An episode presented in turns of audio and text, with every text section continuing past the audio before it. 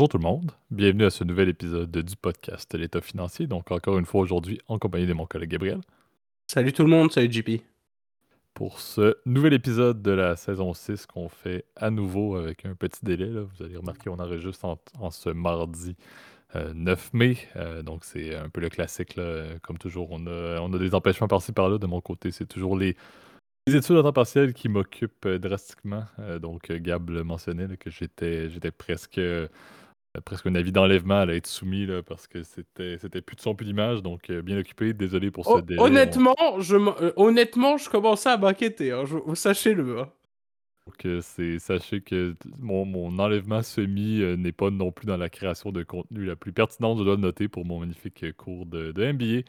Euh, mais euh, effectivement, on, va, on va reprendre assez vite. En fait, dès la semaine prochaine, l'horaire devrait se calmer, la période estivale. Ça mène de mon côté, je sais que Gab également a eu ses phases lorsqu'il étudiait à temps partiel il y a de cela l'année passée, en fait, lorsqu'on faisait toujours le podcast de manière constante. Donc, excusez-nous pour ce petit délai, mais normalement, l'horaire de l'enregistrement classique le lundi soir devrait reprendre dès la semaine prochaine.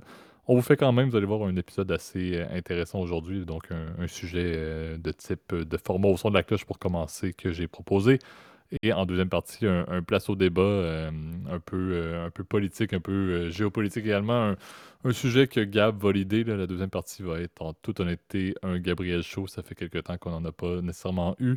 mais Gab, Gab va se faire un, plaisir d'introduire, d'introduire le tout pour, pour clôturer l'épisode. Mais avant toute chose, on va parler d'une industrie qui m'intéresse beaucoup, d'une compagnie qui m'a fait sauver beaucoup de sous durant mon échange étudiant. Donc je ne vais pas euh, mettre, euh, mettre plus de spoilers dans tout, le, sujet qu'on va entamer. Par contre, étant donné qu'on va parler en deuxième partie d'opinion et en première partie d'une compagnie, euh, et en fait de deux compagnies pour être exact, qui sont listées, je vais te laisser Gab faire le disclaimer de début d'épisode. Euh, bah oui, effectivement, oui, effectivement, on va parler de deux grosses compagnies effectivement qui sont listées. Donc évidemment, ce qu'on parle dans le podcast, vous êtes bien au courant, chers auditeurs, il s'agit que de notre opinion personnelle, il ne s'agit pas d'une recommandation officielle de placement. Vous invite évidemment toujours à contacter un expert qui compte et aussi est autorisé à vous émettre des recommandations. Lui seul ou elle seule sera en mesure de pouvoir déterminer avec vous euh, si c'est euh, un bon deal pour vous et est-ce que c'est adapté évidemment à votre profil d'investisseur. Euh, j'en profite effectivement, bon, un place au débat qui va plutôt être un auto-débat. je ne sais pas tellement si on peut appeler ça comme ça. Vous le savez, vous voyez pas ma, ma face là pendant que JP faisait ça va être un Gabriel Faux, j'avais comme le sourire qui arrivait juste au niveau de mes yeux, là, donc euh, j'étais comme en train de me, délecter de ce, sujet, parce qu'il m'intéresse énormément, parce que vous le savez, euh, en tout cas les questions d'ordre géopolitique m'intéressent, donc euh, je pense que c'est évidemment un contexte très intéressant, puis c'est pour ça que justement, en tout cas j'avais suggéré l'épisode, puis JP, tu avais suggéré le premier qui te rappellera effectivement plus ta vie d'étudiant il y a quelques années, mais euh, bon, moi je, connais quand même aussi pas mal la compagnie, euh, malheureusement pas pour, la bonne, pour les, bonnes, les bonnes raisons. Je pense qu'on peut lancer, euh, que, je sais pas ce que tu en dis, JP, déjà le premier jingle, n'est-ce pas? Absolument. Donc commençons l'épisode en force avec le au son de la cloche. C'est parti.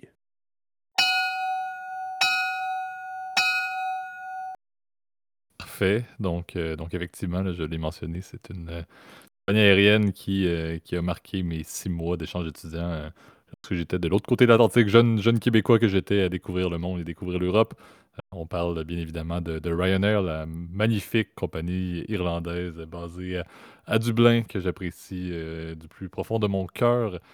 qui avait un deal quand même assez significatif qui a été annoncé aujourd'hui justement avec, avec Boeing on se souviendra, puis c'est un petit peu le but, c'est de parler de cette, euh, du plan d'affaires un peu de cette compagnie-là qui était tellement axée sur quand même une, flotte d'avions qui était souvent au tout début des avions peut-être plus loués ou des avions de, plus vieille gamme parce que c'était extrêmement low cost, donc ils essayaient de trouver des, avions qui pouvaient obtenir de bons marchés. C'était plus rare qu'ils allaient signer des gros contrats dans le but d'acquérir euh, de plein gré des, avions directement des transporteurs.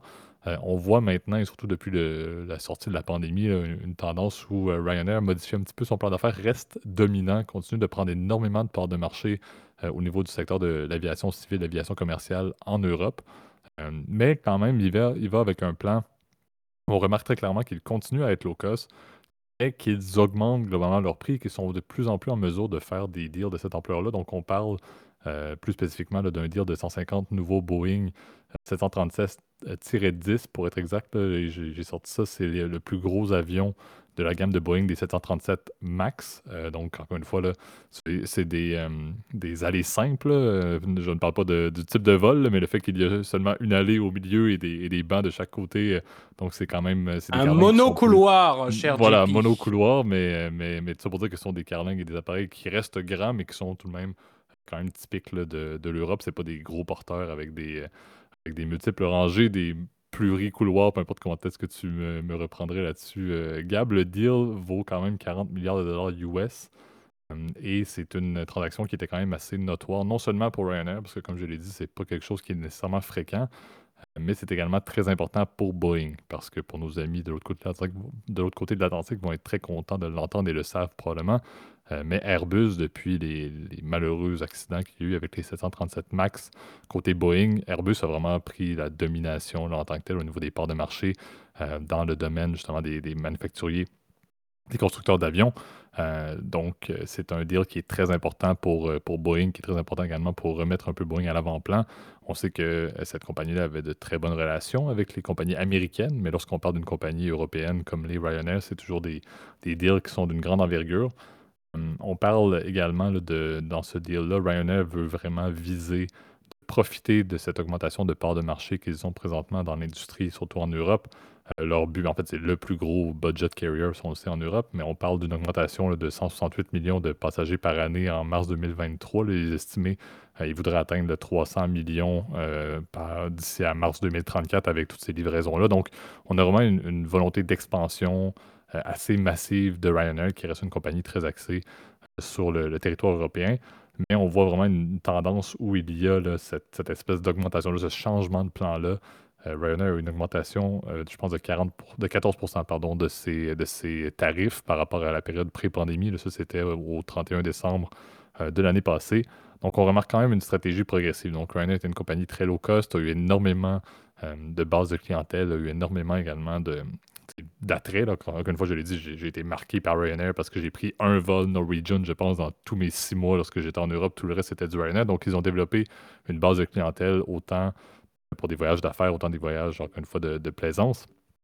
Donc, pour développer une base de clientèle, ils peuvent se permettre justement d'augmenter ces tarifs-là, de continuer à, maintenir une très bonne rentabilité euh, et à se, justement à pouvoir aller faire l'acquisition d'avions de, de cette ampleur-là en termes de contrats c'est pas quelque chose qui, si je me rappelle mon époque en 2016, euh, qui, était, quelque chose de courant pour, euh, pour Ryanair. Moi, je, le voyais, comme tu disais, je voyais Ryanair comme étant le truc que l'avion peut-être n'allait même pas se rendre, peut-être allait devoir faire 3-4 arrêts parce que ça allait même pas avoir soit suffisamment d'essence ou bien le train d'atterrissage allait complètement casser à, l'atterrissage. On dirait que dans ma tête, c'était un peu ça. C'était amène, amène-toi un sac de chips parce que tu vas rien vouloir manger, puis assure-toi de t'amener un coussin parce que tu vas être assis sur du béton. C'était un peu la vision que j'avais de Ryanair à l'époque on voit que cette stratégie-là leur permet quand même, ou leur a permis de, s'implémenter et de fonctionner très bien. Mon avis, je l'ai toujours dit, je suis revenu au Canada et j'ai toujours trouvé déplorable, autant dans n'importe quel euh, type de compagnie ou des espèces de strates de l'industrie en Amérique du Nord, on n'a pas les low cost. Il n'y a pas un low cost qui a fonctionné hum, sur le territoire nord-américain. Euh, et c'est un petit peu triste parce que je trouve que Ryanair a vraiment un, beau modèle et ça a été très dur de l'implémenter. Donc je suis très content de voir Ryanair continuer à croître de voir ce genre de deal-là. J'espère juste que ça ne va pas trop dénaturer ce qui a toujours fonctionné pour Ryanair parce qu'une augmentation des tarifs, même si les parts de marché continuent à augmenter, mais ils ne peuvent pas le faire éternellement. La balise low cost ou le tag low cost peut disparaître assez vite. Et c'est là où, euh, où je pense que c'est ce qui fait le pain et le beurre de l'efficience du modèle de Ryanair. Donc j'ai hâte de voir justement en augmentant les, les, coûts, entre guillemets, en faisant des contrats de cette envergure-là avec, avec Boeing, entre autres, de voir à quel point euh, ça va être quelque chose qui va avoir de la pérennité dans leur modèle, dans la stabilité de ce qu'ils font en termes de low jusqu'en 2034, comme on a dit, les dernières livraisons euh, de ces avions-là. Je ne sais pas, Gab, si tu avais quelques points à ajouter sur, euh, sur mon introduction. Non, en fait, j'avais plusieurs points à apporter. Peut-être qu'on pourra relancer aussi la discussion sur d'autres, peut-être des thématiques un peu plus précises, là, sur le business model. Tu en as touché évidemment un petit bout, puis peut-être faire des parallèles effectivement avec le marché nord-américain aussi du, euh, du, du, transport de passagers euh, aériens, là, parce que c'est le nom exact de cette industrie-là. Euh, non, c'est effectivement très intéressant en fait la façon dont Ryanair fonctionne et puis nous permet de comprendre qu'est-ce qui fonctionne dans le modèle Ryanair, donc du low cost, du ultra low cost, et qu'est-ce qui fonctionne pas dans les compétiteurs nord-américains, parce que d'ailleurs la plupart ont disparu en fait. Hein. Tu l'avais mentionné. Je crois qu'il y avait, il y avait JetBlue aussi qui était comme ça. Il y avait Spirit Airlines aux États-Unis qui est en très grande difficulté. Euh, donc tu as, plein de, comment dire, de, petites compagnies, mais qui à chaque fois ont foiré. Donc euh, c'est intéressant de savoir euh, quelles erreurs ne pas répéter. Alors, je pense que la première clé évidemment du succès d'une compagnie aérienne, tu l'as bien dit, bah, c'est la, évidemment, c'est d'avoir des revenus de billetterie. Alors c'est clair que ces derniers, ils sont optimisés évidemment de la, la meilleure des façons chez Ryanair. C'est que oui, effectivement, ils te proposent des tarifs planchers très très bas. Euh, puisque tu l'as bien vu, euh, étant donné que tu as été. Euh, as fait pas mal de destinations en Europe. à l'époque où tu t'appelais John Philipson, je vais donner des. les, nos auditeurs vont essayer de deviner de quel pays je parle, là, puisque bon. Absolument, j'étais au Portugal, comme vous pouvez vous en douter. bah oui, oui, oui, c'est, ça ressemble pas mal à la Roumanie aussi, en termes de, de sonorité, là. bref. Et euh, ce qui est assez intéressant, évidemment, tu l'as bien vu, bah, c'est ça. C'est que non seulement tu as le tarif de base qui est euh, défiant toute concurrence, donc souvent 20, euh, 30 euros. parfois, c'est le prix est en pounds parce que c'est basé en Royaume-Uni, mais beaucoup de destinations sont en Angleterre. au Royaume-Uni, God Save the King, hein, d'ailleurs, pour ceux qui nous écoutent. nous avons un nouveau roi aussi au Canada, là, en tout cas. et, et je, je, change de sujet, je reviens vers notre sujet principal eh ben, les, les, prix sont très attractifs. Mais par contre, une fois que tu as acheté ton billet, eh ben, c'est là où euh, tu passes à la caisse. Le fait de passer, par exemple, faire ton enregistrement au comptoir, ça coûte des frais. Euh, il faut que tu le fasses en avance par ton téléphone. Le fait d'imprimer ton billet maintenant, autrement que sur ton smartphone ou autrement qu'en PDF, eh ben, c'est pareil, ça te coûte des frais. Euh, le fait d'enregistrer un bagage, même si c'est un carry-on, te coûte des frais. Tout est fait effectivement pour maximiser l'espace à bord de l'avion et de faire en sorte qu'il y ait le moins, si tu veux, de passagers euh, aussi qui euh, se désistent au dernier moment. Tout est optimisé, si tu veux. Aussi, tu as une pratique courante, évidemment, qui est très courante maintenant dans, chez tous les, les, les carriers, pardon, j'ai pas les transporteurs, pardon, euh, qui est celle évidemment de la surréservation ou du, du surbooking, comme on peut appeler aussi en, en français de France. Qui consiste évidemment à vendre plus de billets qu'il y a en faisant qu'il y a de place, en, prenant par comment dire, en, prenant l'hypothèse que tu certaines personnes qui vont pas se qui vont pas se présenter dans ce qu'on appelle un, no-show dans, le, dans, le, dans le, jargon de l'aérospace de, de, de, l'industrie pardon du transport. Donc c'est comme ça que ça fonctionne. Et donc tu l'as dit aussi la négociation. Et je pense que c'est le deuxième point c'est que non seulement, effectivement, euh, tu as le côté, euh, on va dire, au niveau de la billetterie, mais tu as le côté au niveau des coûts. La, gestion des coûts chez Ryanair est extraordinaire. Premier centre de coûts, c'est que tu l'as dit, ils utilisent des appareils souvent qui sont petits, qui souvent vont coûter évidemment euh, peu cher, non seulement à l'achat, donc peu d'amortissement, puisque souvent en plus ce sont des appareils qui ont déjà été utilisés par un, un flag carrier, donc un, transporteur national, comme par exemple Air France, British Airways, de, bref, la Lufthansa, etc., Swissair. Euh, donc des appareils qui sont déjà usagés en fait, donc ça coûte moins cher. Et c'est vrai que tu l'as dit, c'est assez nouveau qu'ils achètent des, appareils neufs.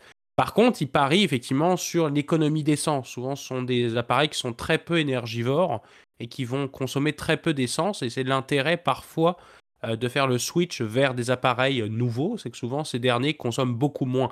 Euh, évidemment, le, but de Ryanair, c'est de faire, de faire en sorte aussi que l'appareil reste le moins longtemps au sol. Un appareil Ryanair est quasiment utilisé, à mon souvenir, 80% du temps, euh, alors qu'il il perd beaucoup de temps en fait au sol pour les grands transporteurs aériens. Euh, parce que c'est ça, le but de Ryanair, c'est que l'avion se pose, les passagers sortent, ils reviennent, on redécolle, tu vois. Un autre point important aussi, c'est ce qu'on appelle les slot fees. Et ça, peut-être que tu pourras revenir. Euh, je ne sais pas si JP, tu te souviens quand tu prends l'avion vers Paris euh, avec Ryanair, où est-ce que tu atterris en France, je sais même pas. Je me suis en Belgique avec Charleroi. Je me suis. Voilà, euh, je voilà. me souviens que tu t'atterrissais à Bratislava pour te rendre à Vienne. Il y avait plein de, plein de ces petits trucs-là, effectivement, où c'était dans des, des aéroports. À Londres, tu atterris à Luton, à comment dire, ou dans ou à ou à dans d'autres aéroports de second rang, ou par exemple Paris, évidemment, atterri évidemment à Beauvais. C'est ça. Pour la raison Exact, simple, c'est que ou bien aussi, ce qui est intéressant parfois, même si c'est l'aéroport principal, c'est dans des terminaux qui sont beaucoup plus, secondaires, si on peut dire. Ça arrive parfois, c'était le cas euh, dans, dans les pays scandinaves euh, j'ai fait, euh, où j'ai fait escale, où tu te retrouves dans l'aéroport principal. Copenhague était un bon cas. C'était dans l'aéroport principal. Par contre, tu te retrouvais dans le truc qui était au bout. Il fallait littéralement que tu marches pendant 7 heures pour te rendre presque à ta gate. là. Euh, mais, mais effectivement, les, les slots sont assez intéressants. Ben voilà, parce que les slot fees sont moins chers. Parce que euh, quand un, avion atterrit, non seulement il y a tous les frais évidemment d'essence, etc. Mais quand il atterrit, ben, ça coûte des sous en fait. Non seulement ça te coûte sur ton billet avec les taxes, les fameuses taxes aéroportuaires que tu payes à même ton billet, mais ça coûte des sous en fait au transporteur. Il doit payer effectivement bah, pour les frais d'entretien évidemment de l'aéroport, la tour de contrôle, etc. Je te passe des murs et des pas belles là, parce que ce serait trop compliqué. Mais euh, ça, coûte des sous, si tu veux. Et euh, effectivement, les aéroports de premier rang coûtent extrêmement cher aux, aé- aux- aux aéroports, euh, pardon, aux compagnies aériennes, parce que c'est euh, effectivement, c'est très demandé, etc. Quand tu atterris à Beauvais, bah, c'est Beauvais Good. Si on a des auditeurs de Beauvais, j'ai rien contre votre ville, mais faut avouer que de premier, de premier abord, sais, c'est pas la ville la plus sexy de France, quoi. C'est comme si je te disais, euh, tiens, pareil, je me faire, euh, je me faire de- détruisez-moi dans les commentaires, là, mais c'est comme si je te disais, t'atterris à Lyon, bah t'atterris à Saint-Étienne, quoi. C'est pas, c'est pas le même standing, quoi, tu vois. Donc, euh, c'est un peu, c'est un peu ça qui arrive, et c'est malheureusement, ça fait que, bah, ils arrivent à négocier très bien parce qu'ils sont dit, bon, on peut amener Ryanair, mais ça va vous coûter beaucoup moins cher. On va demander des slot fees beaucoup moins chers. Et c'est pour ça que d'ailleurs, des fois, il y a des destinations qui disparaissent aussi de Ryanair. C'est parce que ils ont négocié pour trois ans. Après, c'est pas bon. Puis euh, bon, bah maintenant, après, ils ont un deal qui est pas bon. Bah tant pis, on s'en va. On va aller négocier un endroit où les frais sont moins chers. Euh, et euh, tout ça fait partie évidemment de la, gestion. Et puis le troisième point, je pense que JP, tu pourras rajouter là-dessus, et ben, c'est le fait de n'avoir qu'un seul type d'appareil. Parce qu'en fait, Ryanair n'a que des Boeing 737. Et son compétiteur principal, qui est... ah bah là, je vais me perdre. C'est euh, c'est quoi le, le truc orange là où euh, pareil là t'es dans une carne. EasyJet. EasyJet, voilà. EasyJet a le même principe, sauf que eux, ils ne sont pas avec des Boeing 737, ils sont avec des Airbus à 320. Ils ont qu'un seul type d'appareil parce que ça coûte moins cher en entretien. Comme tu as, une seule team de mécaniciens qui sont formés avec un seul type de moteur, un seul type d'appareil, et ben ça coûte moins cher. Encore une fois, l'avion ne reste le moins de temps au sol possible en fait. Et il est le plus euh, souvent à générer du cash en l'air. Donc c'est c'est vraiment un business model malin en fait quand il pense. hein. Exact. Puis tu sais, je pense que tu as soulevé des, des excellents points, là, autant avec les, les appareils identiques, là, les frais de maintenance qui sont bien réduits par le fait que c'est toujours les mêmes modèles. Les slot fees étaient un excellent point. Euh, également, tu pour rire, on dirait que quand tu atterri à, Charle- à, à Charleroi, littéralement, on dirait qu'il faut que tu aies quelqu'un dans l'avion qui décide d'aller remplir à nouveau les. Il faut que tu remettes l'essence au même niveau presque quand tu es atterri euh, par toi-même en tant que passager. Puis il faut que tu amènes ton échelle de corde pour descendre presque parce que la Ah nacelle n'est pas là. Donc je, je blague, là, mais c'est à peu près ça. Um, et puis, je pense que c'est vraiment, ils ont, ils ont trouvé une, gratte de, clientèle qui vont être prêts à dire, ben écoute, surtout pour des déplacements de courte durée euh, en Europe, ben est-ce que je suis prêt à atterrir, faire un peu de bus pour me rendre au centre-ville de, au centre-ville de, Bruxelles, par exemple, mais pourquoi pas, sachant que le vol durait 45 minutes, par exemple. Donc, je pense que c'est tout à fait euh, logique à ce moment-là. Ils ont trouvé vraiment une, niche euh, qui n'est plus niche du tout, parce qu'on parle de millions et de millions et de millions de passagers. Par contre, le point qui reste quand même intéressant, et, je lisais un petit peu là-dessus, entre. Parce que le CEO de Ryanair, Michael O'Leary, est, un, CEO quand même assez fascinant parce qu'il n'a pas la langue dans sa poche du tout.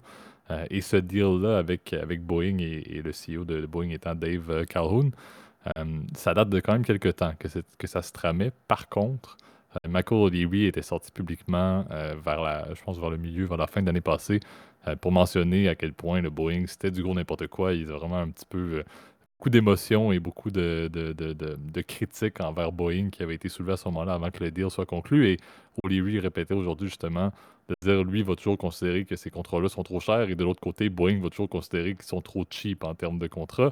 Euh, donc c'est quand même assez fascinant de voir la mentalité de O'Leary là, qui au final ruisselle partout dans la compagnie qui est Ryanair, de dire ben tout est trop cher. On va toujours trouver une manière d'essayer d'être moins cher, même au point de faire un contrat pour, euh, comme je disais, 150, euh, 150 avions. Donc, il est quand même là. il, vient, de signer un truc de, de 40 milliards. Euh, mais il mentionne tout de même, ouais, c'est trop cher. Il faut qu'on trouve des manières de, réduire le coût lors du prochain deal. Donc, ça montre vraiment bien la, culture d'entreprise qui a été développée. Tu l'as dit également.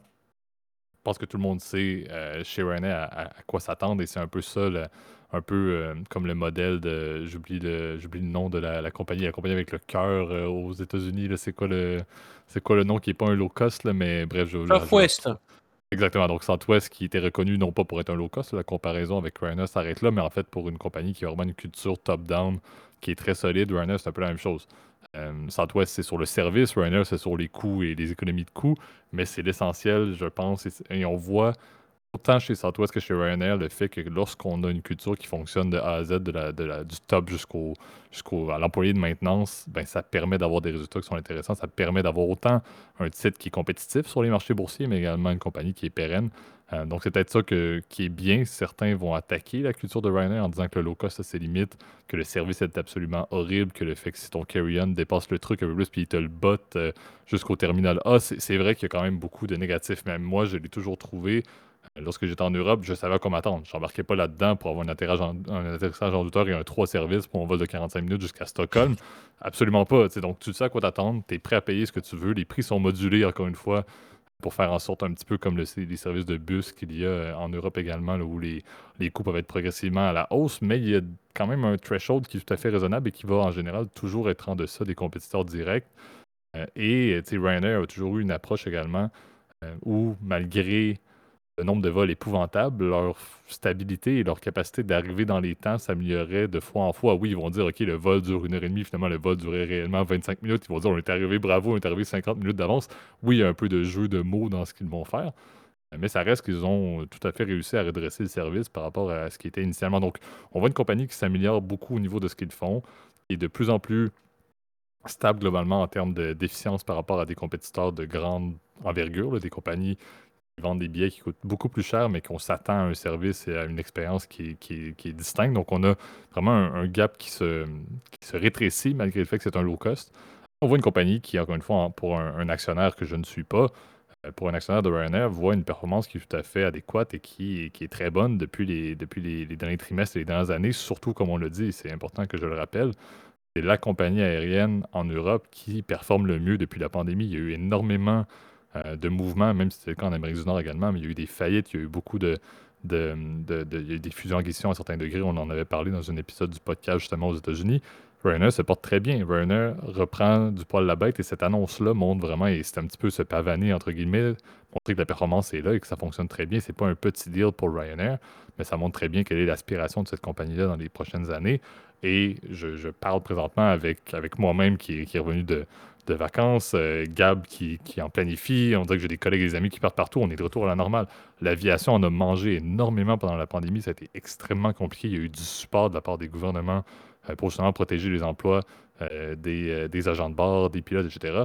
On est de retour à la normale. C'est bien d'avoir une compagnie comme Ryanair qui est extrêmement bien positionnée en ce début de la saison estivale 2023. Je pense que c'est de très bon augure pour, pour, pour la compagnie. On espère que ça sera le cas pour l'ensemble de l'industrie. je, ne fais pas de, de, préférence pour une compagnie ou l'autre, mais je trouve que le modèle de Ryanair fonctionne bien et l'évolution progressive de Ryanair pour aller justement continuer sa rentabilité, mais rester moins cher que la, moyenne de l'industrie, c'est absolument magnifique. Euh, et je constate que c'est une, offre de service euh, qui, continue à s'améliorer, même si on salue tout le monde à Charlevoix et à Luton euh, et le fait ah, Charlevoix, Charleroi. Charlevoix, Charleroi, pardon. Charlevoix, il y a trop d'innovations au Québec. Ouais, dernièrement, j'en ai trop entendu parler dans les nouvelles. Euh, mais oui, Charleroi, effectivement, euh, pardon. Une... L'erreur en Belgique. Ça y est, ça y est, on va être délisté de chez nos collègues wallons. D'ailleurs que déjà qu'on insulte leur aéroport, donc déjà. En tout je l'ai utilisé à maintes reprises. Hein. Je, je, dois dire pour, pour nos auditeurs belges, le nombre de fois que j'ai atterri à Charleroi pour me déplacer par la suite avec un mégabus vers je sais pas trop où en, Europe en 2016, sachez-le. J'ai vraiment énormément apprécié votre, euh, aéroport et je salue également le fait d'avoir marché de la gare du Nord jusqu'à la je sais plus trop quelle gare à Bruxelles en plein milieu de la nuit pour aller me taper un autobus qui m'amenait à Amsterdam. Il y a des trucs de folie. Je pourrais faire un, épisode de podcast complet sur, euh, mes, euh, expériences Ryanair en 2016. J'ai pas, pas envie de savoir ce qui s'est passé à Amsterdam. Là, ça, ça restera ça restera entre nous, là, mais purement, bon. Purement voyage d'affaires. Purement voyage d'affaires. C'était un voyage d'affaires, hein, je crois. Hein, avais-tu, euh, sinon un autre point à ajouter avant qu'on passe à notre non, bah, à part, bah, à part peut-être, non, c'est ça, revenir un petit peu, tu sais, ça, plus sur la performance, mais tu l'as dit, effectivement, ils ont atteint des records, hein, puisque d'ailleurs, leur revenu sur les 12 derniers mois au 31 décembre, c'est quasiment 10 milliards d'euros, en fait, sur euh, les 12 derniers mois. Donc, euh, évidemment, ils ont atteint aussi même des bénéfices records, puisque, en fait, euh, avant impôt, intérêt, avortissement, on parle d'à peu près 2,3 milliards d'euros, là, toujours, donc... Euh, dites-vous que c'est à peu près, c'est un business qui va marger à peu près 25% en, marge de BAYA, là, donc, ou EBITDA, là, pour les, les gens en anglais, là, mais euh, euh, c'est quand même c'est rare une industrie qui marge 25% de BAYA. Alors bon, tu vas me dire, oui, mais Gabriel, c'est c'est une industrie qui est assez capex intensive, parce que tu as besoin de remplacer ta flotte d'avions. Oui, et même sur cette base-là, regarde, leur, leur EBIT, il reste, comment dire, à 1,5 milliard, ça marche 15% avant les intérêts et les taxes. Donc, ce qui est quand même très très bien en tout cas pour l'industrie. Et en termes d'évaluation, si on revient plus, est-ce que c'est un prix qui est attractif Eh bien en termes de multiples, ça reste évidemment aussi un, un stock qui reste tout à fait attractif. Alors euh, je ne vais pas vous dire courez acheter du Ryanair. Euh, je pense qu'il faut être conscient que c'est un business par contre qui est sensible, qui est extrêmement compétitif parce que par contre l'industrie évidemment elle repose essentiellement à ce que les clients sont prêts à payer pas cher. Donc là, je vais, je, pareil, je vais me faire frapper là, mais euh, est-ce que les, les, pauvres, pardon, qui partent en vacances, je, je, me sens jugé parce que moi-même, j'utilise Ryanair, donc euh, vous pouvez me traiter de pauvre, ça me, c'est pas problème.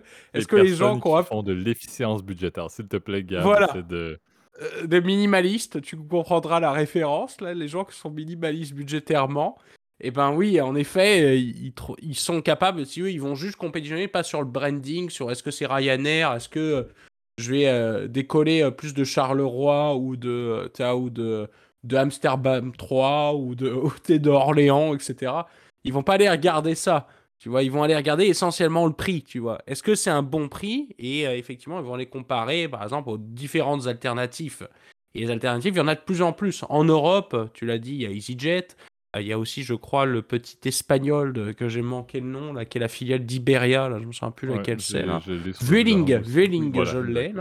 Vueling, t'as l'autre, t'as euh, Transavia, qui est une filiale de Air France. Euh, t'as énormément en fait de compétition maintenant qui vient, je crois, des, euh, c'est ça, des Islandais, même des Portugais. Euh. Bref, t'as énormément de, de compétition et ce qui fait qu'aujourd'hui c'est assez difficile de, de compétitionner dans cette industrie-là parce que c'est ça, t'as tu as une élasticité prix de la demande qui est. Euh, là, je vous ramène des années en retard euh, au niveau des cours d'éco 1, là, mais euh, qui est très élevé parce que les gens, dès que tu augmentes le prix, bah non, ils vont aller regarder qu'est-ce que fait le compétiteur. Donc c'est quasiment un marché de concurrence parfaite en fait, l'industrie de l'aviation.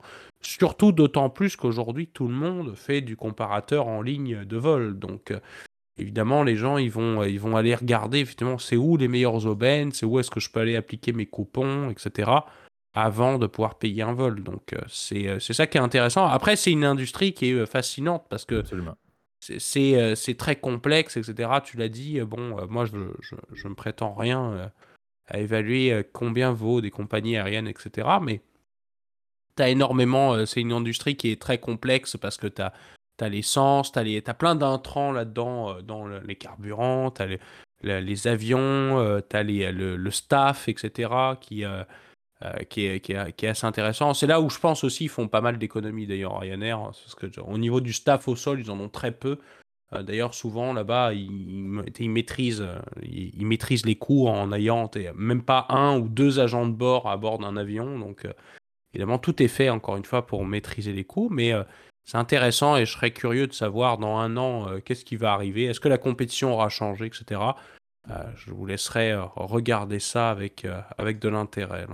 Exact. Mais le transport de passagers commercial en Europe, très intéressant à suivre, autant l'aviation, l'autobus, le train. Je pense que c'est ce qui est fascinant. C'est ce qui rend si intéressant les différentes stratégies de compagnies qui performent comme Ryanair le fait. donc à suivre. On n'aura probablement pas l'occasion d'en reparler fréquemment. je trouve que le topo était intéressant à faire en première partie de l'épisode en sont maintenant le deuxième segment, le Place au débat.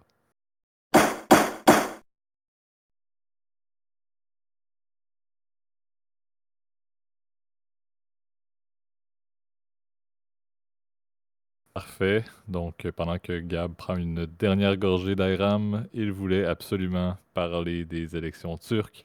C'est vrai, encore une fois, c'est le Gabriel Chaud, je l'ai dit, j'interviens très brièvement et je sais que Gab, après ça, va avoir beaucoup de choses à dire. Euh, mais c'est vrai que c'est fascinant. Après euh, déjà 20 ans de Erdogan euh, au pouvoir, on, remarque quand même une élection qui a réellement un rival qui, qui est M. Kemel.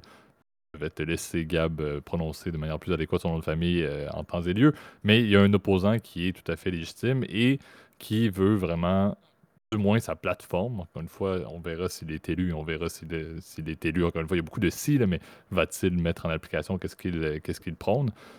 Mais on a quand même quelqu'un qui, euh, par rapport à Erdogan, qui a pris énormément de pouvoir, euh, devient un peu un, pilier, un peu curieux dans, l'OTAN, euh, beaucoup moins axé sur, l'Ouest, prend beaucoup plus de positions, encore une fois, qui sont dissidentes de ce qui se passe dans l'OTAN.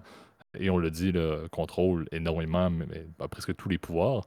Et de l'autre côté, on a justement son rival qui veut justement ramener ça vers l'OTAN, ramener ça vers l'Ouest, ramener une logique euh, parlementaire avec un premier ministre. Donc, remettre un peu la, en place, entre guillemets, les balises de la démocratie que ben, Erdogan, avec toutes ses années au pouvoir, ben, c'est presque littéralement un, retour à. un retour à je, ne vais pas dire que c'est une forme de semi-dictature, mais on a vu avec le temps une hausse drastique de ses pouvoirs. Et c'est peut-être là où, euh, à un certain point, après autant d'années, ce que la population va se, va se, retourner, euh, va se retourner contre lui au niveau des élections? C'est ce, qui est, ce qui est assez fascinant. Ça a beaucoup d'impact et beaucoup d'implications, bien, bien, évidemment, sur un pays qui est, euh, qui est important. on parle quand même de plusieurs millions de, personnes. J'avais des stats, 85 millions, si je ne me trompe pas, de, de, citoyens en Turquie. Donc, ce n'est pas un petit pays. pays d'envergure en Europe et, comme on l'a dit, pays également très important au niveau de ce qui se passe dans le temps. Et on sait avec le sujet qu'on a parlé de la semaine passée avec l'Ukraine, euh, ce bloc de l'OTAN est de plus en plus important et ce qui va se jouer au niveau des élections turques? Va avoir un impact significatif euh, sur la capacité justement de Washington de reprendre cette, espèce de mainmise, ce, ce statut de simplicité, si on peut dire, dans la gestion de l'OTAN. Je n'embarque pas dans le débat sur la position d'Erdogan avec l'entrée, entre autres, de la Finlande euh, dans, dans l'OTAN, etc. C'était pas juste la Finlande, c'était la Finlande et la Suède, si je ne me trompe pas. Exact. Euh, surtout la Suède qui était un petit peu plus problématique. Je pense que la Finlande est passée, mais que la Suède, euh, la Turquie continuait de faire un, un blocus. Donc, bref, beaucoup de, beaucoup de sujets. On avait déjà parlé de la Turquie. Je pense que ces élections-là vont être très intéressantes. J'ai fait un peu plus de discussions que je pensais. Je sais que Gab, tu, tu interviens et tu attendais, le ton micro est presque en feu tellement tu avais hâte de parler. Je te laisse intervenir et je saute sur l'occasion. Euh. Là, j'ai vraiment le sourire en mode Joker. tu voyais, là, il manquerait plus que. Il manque plus que JP me fasse des traits au couteau, là, comme, euh, comme dans le film, là, que d'ailleurs je recommande. passons de, de, ça. Euh, ben oui, ce qui est intéressant, effectivement, c'est que ça fait 20 ans que notre ami euh, RTE, donc Recep Tayyip Erdogan, est au, est au, euh, pouvoir pardon, en Turquie. Alors avant, vous le saviez, il était Premier ministre et depuis, je crois, 2014, il est président. Donc à l'époque, en fait, avant la réforme constitutionnelle, en fait, puis surtout avant 2014, le, le pouvoir de président était plus un, un, rôle symbolique, évidemment, en Turquie, un peu comme le Premier ministre, le président, pardon, allemand ou italien. Euh, et depuis, évidemment, son arrivée au pouvoir, bah, c'est devenu euh, effectivement un rôle euh, beaucoup plus important. D'autant plus que maintenant, le président de la République turque est élu au suffrage universel direct, alors qu'il était au suffrage indirect avant la réforme constitutionnelle. Et depuis 2017, un nouvel amendement tu vas augmenter énormément ses pouvoirs. C'est vrai que depuis, alors, le, le, pouvoir, en tout cas de l'AKP, donc qui est le parti au pouvoir euh, en Turquie a considérablement augmenté et est devenu en fait un peu le nouveau sultan euh, de la Turquie ou euh, de l'Empire ottoman, là, parce que le programme de, RTE est assez simple, c'est que c'est quasiment reconstruire en fait l'Empire ottoman tel qu'il existait en fait avant l'arrivée au pouvoir de Mustafa Kemal Atatürk, qui est le fondateur, on va dire, de la Turquie moderne. Donc, ce qui est intéressant, c'est ça, c'est qu'aujourd'hui, on est dans une période assez tremplin, c'est que et on voit que les derniers sondages, en tout cas dans l'élection, donnent en fait victorieux le camp opposé. Donc le, le parti en l'occurrence de Atatürk, qui est euh, euh, la, la, CHP, donc qui est le parti républicain, euh, donc qui est pas du tout d'ailleurs au passant comme le parti républicain américain. ne confondez pas, c'est un parti plutôt de centre-gauche, je dirais, qui est représenté par monsieur, alors j'ai des difficultés à prononcer son nom, c'est monsieur Kemal Kılıçdaroğlu. Comme on le prononce en, turc, ou euh, Kilik Daroglu, si tu voulais que je le lise. C'est ça que j'allais dire. Mon expérience dans, FIFA avec des joueurs euh, avec un nom de consonance grecque ou turque était, était digne d'un bon québécois euh, régional. La, la, technique, c'est quand tu as un oglu, à la fin, c'est ol. Ça se prononce comme ça. Donc, par exemple, le, euh, le, fameux maire d'Istanbul qui a été euh, élu euh, il y a quelques années, justement, qui a été un premier revers, on va dire, depuis quelques années par RTE, qui s'appelle Kerem Imamoglu, donc Imamoglu, a été aussi un des premiers, évidemment, revers de, de, Erdogan. Et depuis sa dérive autoritaire, suivant le fameux coup d'État, qu'on ne sait pas trop si c'est un vrai coup d'État, etc., il y a eu, euh, ça a été assez, assez un, événement dire, un peu particulier en 2016. Je vous inviterai à lire sur le net pour en savoir un peu plus, parce que j'aurais pas le temps d'en parler. Ça prendrait un autre podcast juste là-dessus, là. Mais ce qui est très intéressant, c'est ça que, c'est qu'aujourd'hui, euh, Erdogan est en difficulté. il y a eu ça, il y a eu évidemment, vous le savez, le, terrible tremblement de terre euh, qu'il y a eu il y a quelques mois, évidemment, qui a considérablement baissé son, on va dire, sa popularité.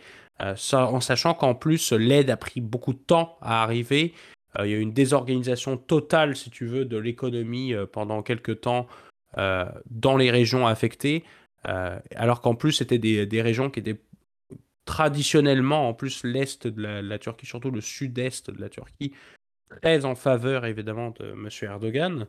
bah, ça, ça, a évidemment considérablement baissé sa popularité dessus. puis aussi le, contexte économique. On sait que la, la, Turquie a joué un peu au, à l'apprenti sorcier euh, avec, avec sa banque centrale, qui d'ailleurs n'est pas indépendante, hein, on le sait bien, euh, avec des taux d'intérêt qui ont baissé alors que la, Turquie subissait une inflation record qui dépassait même, selon les chiffres non officiels, donc les chiffres, on va dire, un peu plus euh, vrais, qui dépassaient les 100%. Donc les prix doublaient en un an. Donc pour te dire qu'aujourd'hui, c'est devenu très compliqué pour la majorité de la population d'accéder même à des produits de base, en fait, notamment bah, de la viande, mais des produits frais, etc., de la nourriture. Et euh, qui fait qu'effectivement, il y a une, énorme pression sociale là-dessus. En contrepartie, il faut avouer que l'électorat de RTE est très euh, centré, évidemment, c'est un, une figure charismatique. Euh, il jouit d'une très bonne popularité aussi à l'international, notamment dans les communautés aussi euh, turcs à l'étranger, notamment en Allemagne. Vous savez que l'Allemagne, d'ailleurs, c'est, d'ailleurs la petite Turquie, en fait, en termes de population, et aussi en France, etc. Même à l'étranger, il y a énormément de diaspora. Euh, c'est une des diasporas, d'ailleurs, les plus importantes, on va dire, euh, européennes. Alors, d'ailleurs, c'est assez d'un pays européen. ne me corrigez-moi si vous le souhaitez. Bon, la Turquie est un pays, quand même, à grande majorité, on va dire, qu'on pourrait considérer comme européen, quand même. Euh, et je vais me baser sur un truc ça, c'est qu'ils sont dans l'UFA. Donc, euh, donc c'est un pays européen. Alors vous allez me dire, oui, mais Israël est dans l'UFA. Bon, c'est un point critiquable. Vous, vous contesterez si vous n'êtes pas d'accord. Regardez, je, je m'en fous dans tous les cas. Donc ce qui est intéressant, c'est ça, c'est de savoir aujourd'hui c'est quoi les dynamiques. Et ben les dynamiques en ce moment, pour vous donner un peu un, état d'idée de la situation à, une semaine, un peu moins d'une semaine du vote, parce que je crois que c'est dimanche l'élection, euh, et ben euh, aujourd'hui, euh, bon, Kilic Darolu est à peu près à, en termes de, de sondage, à environ 45%. Ça fluctue en deux tours.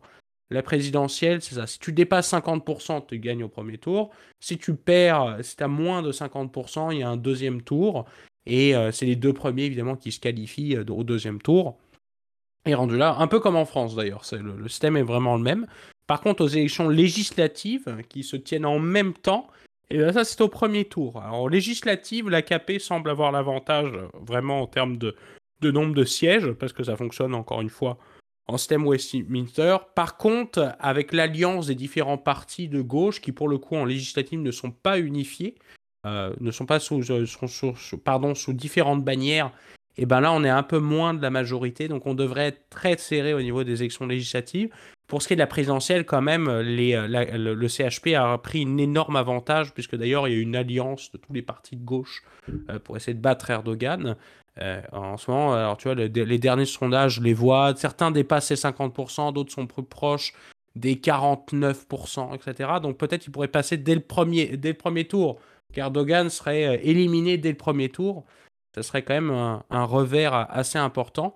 Et en termes d'électorat, de, réservoir de vote au deuxième tour, et ben là c'est un peu à 50-50. Tu as effectivement des partis plus, on va dire, plus pro-nationalistes, donc qui sont représentés par un des candidats dont je, tairai le nom, et puis par un ancien candidat, l'ancien candidat de la CHP d'il y a 5 ans, M. Inche, qui est par contre plus, on va dire, entre les deux. Alors il y a, il y a des tendances plus pro-Erdogan depuis quelques années, mais traditionnellement il est quand même associé plus avec la CHP, donc je pense qu'au niveau des... ça va être très très serré. Si c'est pas au premier tour, ça va être un deuxième tour euh, quasiment grotesque, comme on dira les, les, comme dirait l'expression. Donc, euh, dès cette semaine, il va y avoir la législative. On va avoir déjà un peu plus d'informations sur euh, qui aura la balance du pouvoir au niveau du poste de Premier ministre. Mais ça va être très important de savoir qui va devenir le, prochain président turc.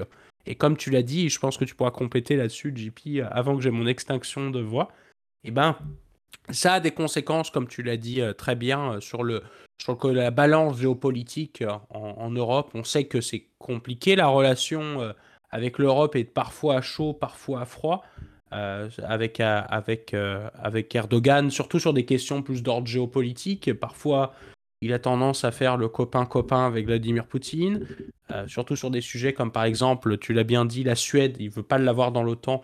Rappelons pourquoi, c'est qu'il accuse la Suède d'héberger des, des, gens associés au PKK, qui est le parti du Kurdistan euh, le, le, parti du Kurdistan, qui donc, sont des indépendantistes euh, communistes euh, au Kurdistan qui veulent l'indépendance de la région et évidemment sont des, sont des extrémistes et donc ils les accusent évidemment de terrorisme, ce qui est plutôt vrai d'ailleurs. et de l'autre, côté, eh ben, il a tendance à être parfois, tu vois, sur l'Ukraine, ça a été un des premiers à dire on est protecteur des Tatars de Crimée parce que ce sont des, peuples turcophones, donc plutôt proche évidemment du mouvement turc et, euh, et de l'Ukraine parce que c'est quand même un allié euh, de l'OTAN, entre guillemets, un allié euh, entre guillemets. Là. Donc à voir ce qui va se passer. Je, je pense que JP, tu pourrais rajouter quelques points si tu en as. Ben, exact. Les élections présidentielles, en fait, pour corriger le 14 mai, donc ça arrive effectivement à grands pas, à la fois les, législatives que les présidentielles. ça sera intéressant à suivre, comme tu l'as mentionné, tu l'as rappelé, je l'avais introduit également. donc beaucoup de beaucoup d'éléments qui, euh, qui pèsent au niveau de ce, de ce vote-là, sachant la position de la Turquie, et surtout euh, au niveau de la position récente, sachant tous les enjeux qu'il y a en Europe.